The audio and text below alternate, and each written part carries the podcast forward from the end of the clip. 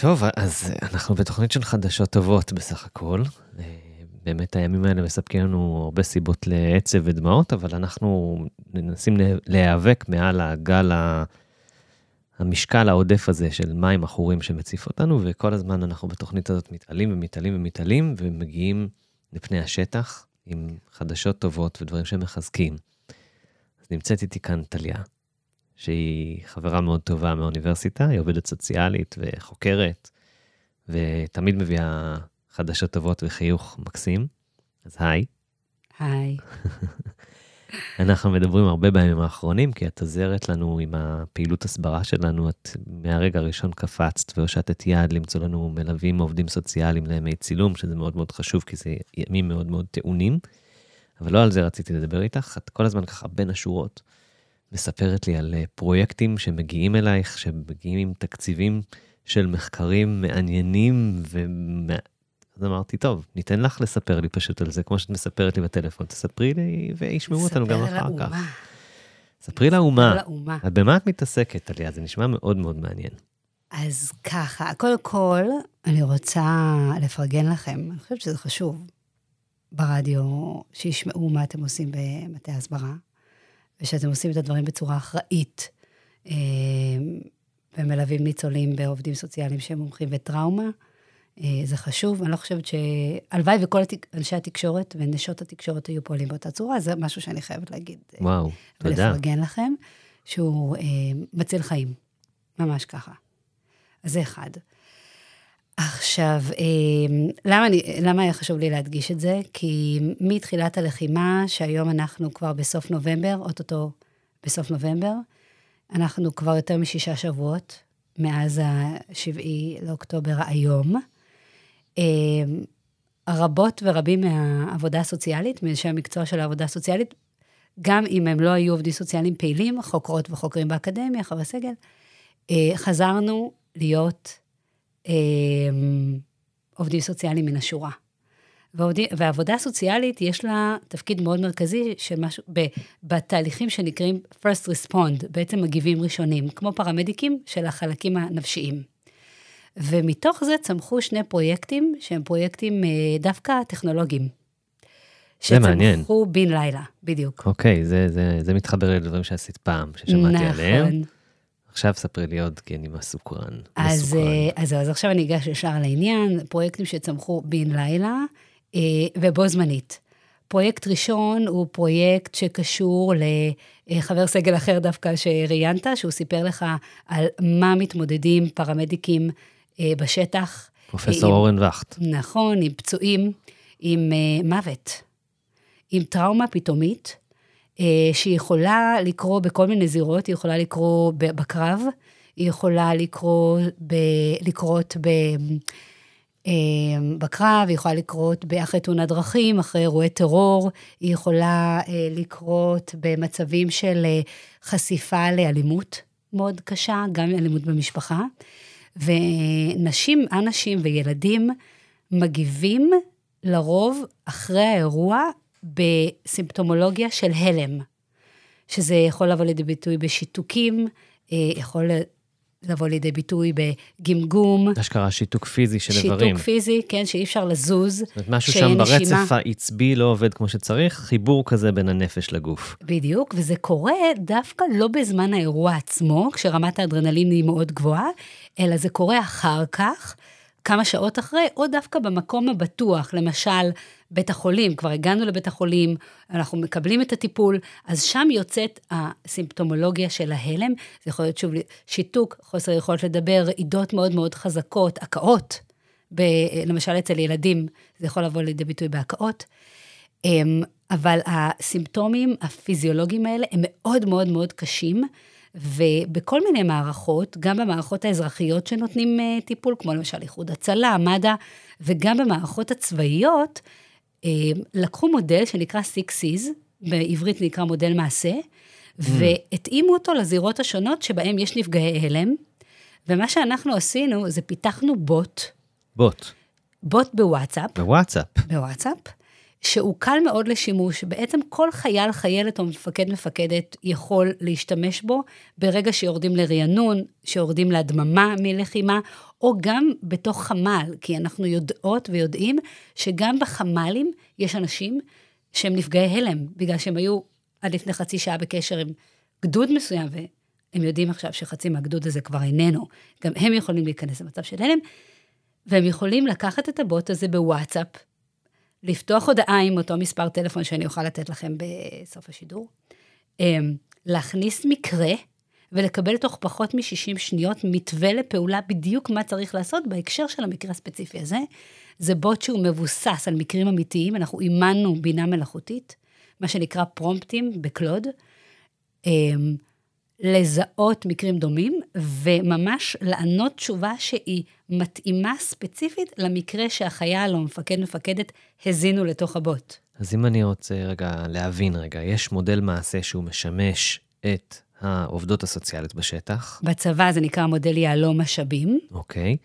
ואז את יודעת בתור עובדת סוציאלית להפעיל אותו, אבל באותו רגע בלחימה או בסוף הלחימה את לא נמצאת שם, אז צריך לתת איזשהו מענה לאנשים שהיו בשטח, שכן נמצאים שם, ואז במקום להרים טלפון, או לחפש עובד סוציאלי, את אומרת, הם שולפים את הטלפון. או לחפש קב"ן. או לחפש קב"ן, הם פשוט שולפים טלפון, שולחים הודעת וואטסאפ, ותוך 60 שניות מקבלים מין פרוטוקול עבודה מה לעשות. נכון מאוד, והצבא בעצם בצדק מעודד, זה, זה נקרא מגן חייל לחייל.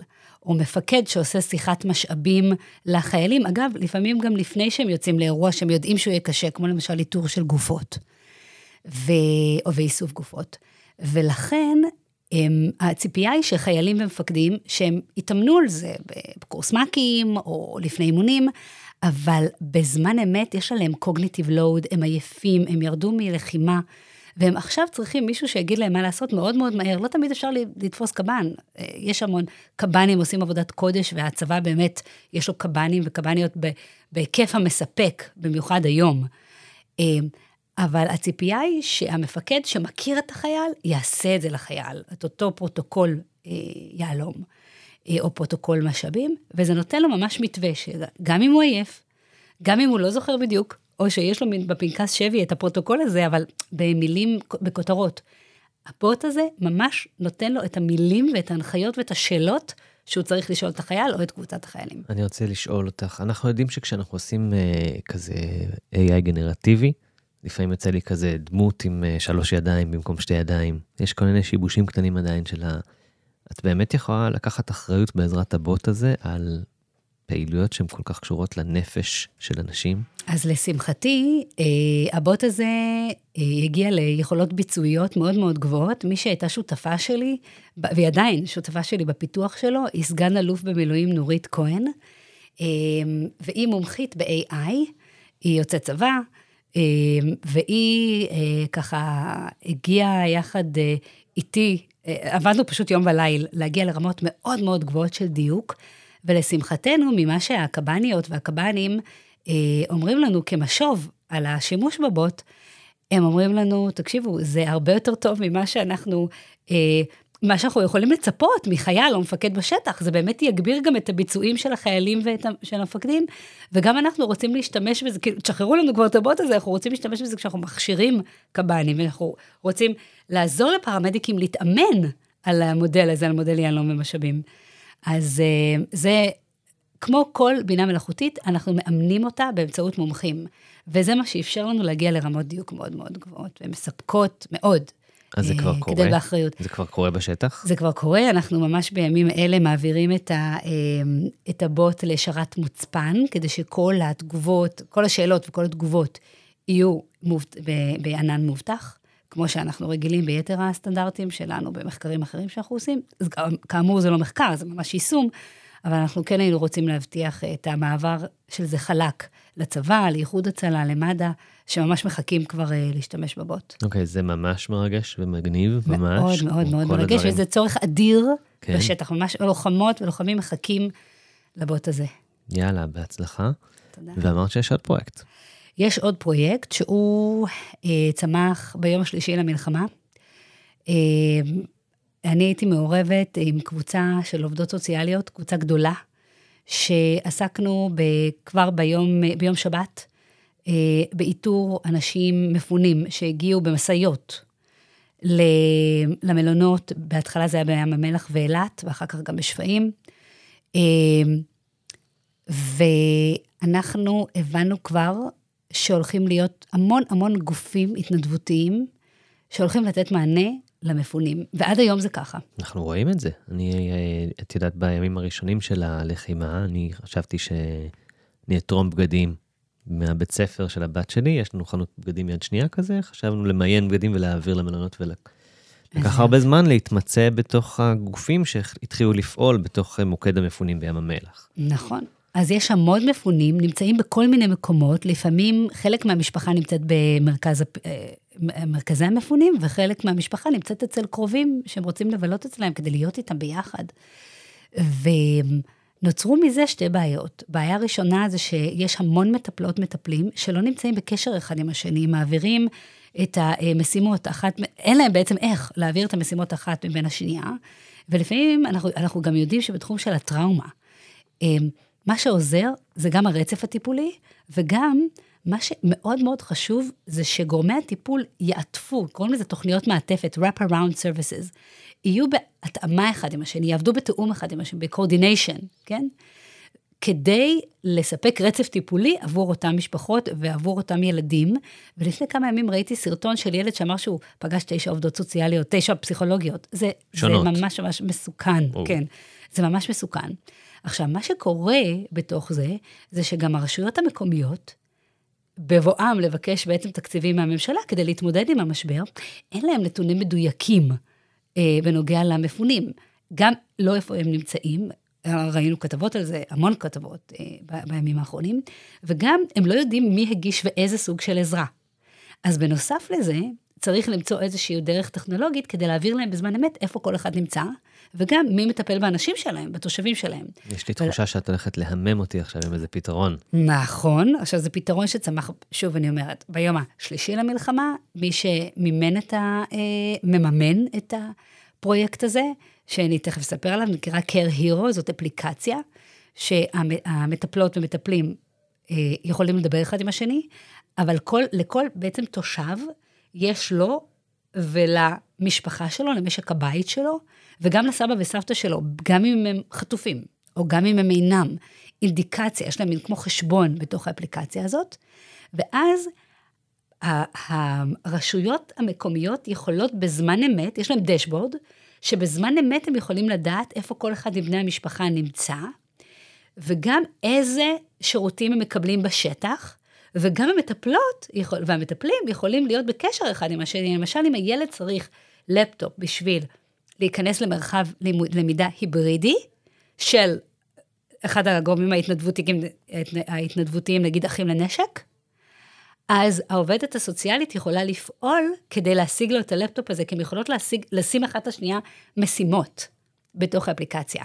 אז אם אני מבין נכון, בוא נראה אם הבנתי נכון, mm-hmm. יש המון מפונים מפוזרים, יש להם צרכים, הם כזה כמו גוזלים, הצרכים. ממש ככה, דוגמה טובה. ואז אתן, העובדות הסוציאליות, חשופות לחלק מהצרכים, אבל ההנחה היא שהעובדת הסוציאלית לא חשופה לכל הצרכים שקורים בתוך השטח, ואז הדשבורד הזה נותן לך איזשהו ממשק, שיתוף, ביחד עם עובדות סוציאליות מאותה סביבה, שהמפה של כל הגוזלים הקטנים תהיה חשופה לעיני כולם. לא רק עובדות סוציאליות, גם המטפלים שלהם בתוך בתי החולים, שהם משוייך, מסונפים כרגע לכל מרכז מפונים, גם לנשות החינוך, כי הרי אנחנו רוצים לתת מעטפת של שירותים. וגם דבר חשוב... גם הרשות המוניציפלית? הרשות המוניציפלית בעצמה יכולה, גם למטפלים שם, נגיד לעובדת הסוציאלית של הרשות, שהיא בעצמה מפונה, היא יכולה לעזור למטפלות בשטח לתכלל את הטיפול באותן משפחות. זאת אומרת, העובדים הסוציאליים בשטח הם פתאום לא לבד, יש רשת וכל המידע חשוף, ואפשר גם לתעדף איכשהו. בדיוק. ומי יושב ועושה את כל התעדוף של הדאטה? אז בעצם יש את הדשבורד שנובע, הוא מגיע בזמן אמת מתוך האפליקציה לרשות המקומית, והיא ממש, יש לה כמו חמ"ל מצב כזה, היא יכולה לראות איזה ילדים שהם רוצים, שהם נרשמו למרחב ההיברידי, למרחב למידה היברידי, אין להם עדיין מחשב, אז הם גם יכולים להיכנס ולעזור, כי ממש הם רואים כל מיני נקודות עיוורון של אנשים שהיו בדרך כלל נופלים בין הכיסאות. והאפליקציה הזאת בעצם אה, אה, מעלה את זה כזה כמו כזה גלגל הצלה בתוך ים סוער, מעלה את האנשים שצריכים לקבל את העזרה. עכשיו, עוד אלמנט מאוד מאוד חשוב בעניין הטראומה, וזה באמת החלק האחרון שקשור לאפליקציה הזאת, שנקראת Care Hero. Care Hero. Care Hero. Care כן, Hero. ממש כמו אותו גלגל הצלה. תראה, אנחנו נרצה שלאותם מפונים, שכרגע נמצאים במצב חוסר ודאות מאוד מאוד גדול, ועברו דברים קשים, גם בצפון אגב, תהיה להם שליטה על המידע שקשור אליהם, על השירותים שהם מקבלים. להיות care, מה שנקרא case manager של עצמם באותה תקופה טראומטית זה מאוד מאוד קשה, אבל אנחנו כן רוצים להחזיר להם תחושת שליטה. והאפליקציה הזאת, בעצם זה שהיא מכניסה להם את כל המידע על, על, על השירותים שהם מקבלים למקום אחד, ומחברת אותם בזמן אמת עם כל אחד מהמטפלים שנתן להם עזרה, גם אם זאת מחנכת של הילד שלהם. זה מחזיר להם תחושת שליטה בתוך אירוע מאוד מאוד קשה, שזאת אחת האבני דרך הכי מרכזיות ליציאה מהטראומה לכיוון חוסן. מחזיר שליטה לאותם מפונים נכון. בעצם, כי הם, הם מעצם זה שהם יודעים על האפליקציה, הם לא חשופים למידע בתוך האפליקציה. בטח, האפליקציה, הם קודם כל מתקינים את זה אצלהם, הם מכניסים את הפרטים הכי בסיסיים הם. מכניסים את הפרטים אצלם, אבל הם לא חשופים לדשבורד כולו. הם לא חשופים לדשבורד כולו, אבל למשל הם יודעים מי, מי הייתה, מה היה השם של העובדת סוציאלית שטיפלה בהם. מהמם. איך קוראים למחנכת במרחב ההיברידי של, של הבת שלהם. מהמם. חוץ מעניינים שקשורים לחינוך ומרחבים היברידיים, איזה עוד מענים יש הם- בתוך האפליקציה הזאת? זו שאלה מאוד מאוד טובה, כי הכנסנו שם גם פרטים לגבי הדיור. כי כרגע הרשויות לא יודעות מי מהאנשים איבד את, הנכ... את הבית שלו, ומי אה, יש לו משק. וזה משהו שגם בא לידי ביטוי בתוך האפליקציה, כי חשוב להסביר שביום שאחרי, בתקופת הת- התקומה, הרשויות יצטרכו להשתמש בדאטה שבתוך האפליקציה כדי לגזור את שירותי המחר. זה בעצם יעזור להם לעשות כמו תכנון אורבני, כמו מפה אורבנית ממוחשבת של איזה שירותים האנשים שלהם צריכים בתוך המרחב החדש שהם יעברו אליו. כי יש לנו עכשיו המון משפחות שמה שנקרא, מי שעומד בראש המשפחה הוא הורה באבל. ולכן האפליקציה תיתן להם אינדיקציה לזה, והיא תאפשר להם לגזור את שירותים, את שירותי התקומה, כן, שירותי הרווחה, שירותי החינוך, בצורה שמותאמת לצרכים ולתהליכים הרגשיים אפילו, של המשפחות אה, אה, שנפגעו. מדהים. אז את רצית להיות עובדת סוציאלית, ופתאום נהיית מתכנתת הייטק. אה, זה רווחה הייטק כזאת, אני, קוראים לזה, המעבדה שלי נקראת בינה מלאכותית לרווחה חברתית, כי באמת רווחה חברתית זה רחב, זה חינוך ובריאות והחיבור ביניהם. ואני רוצה לקרוא למשרדי הממשלה גם אה, להחזיק תפיסה כזאת, ולהתחיל לעבוד קצת יותר טוב אחד עם השנייה, כמו משפחה. מקווה שזה ייפול על אוזניים קשובות. אני מאוד מקווה, תודה. טליה, תודה רבה שבאת. תודה, בוזי.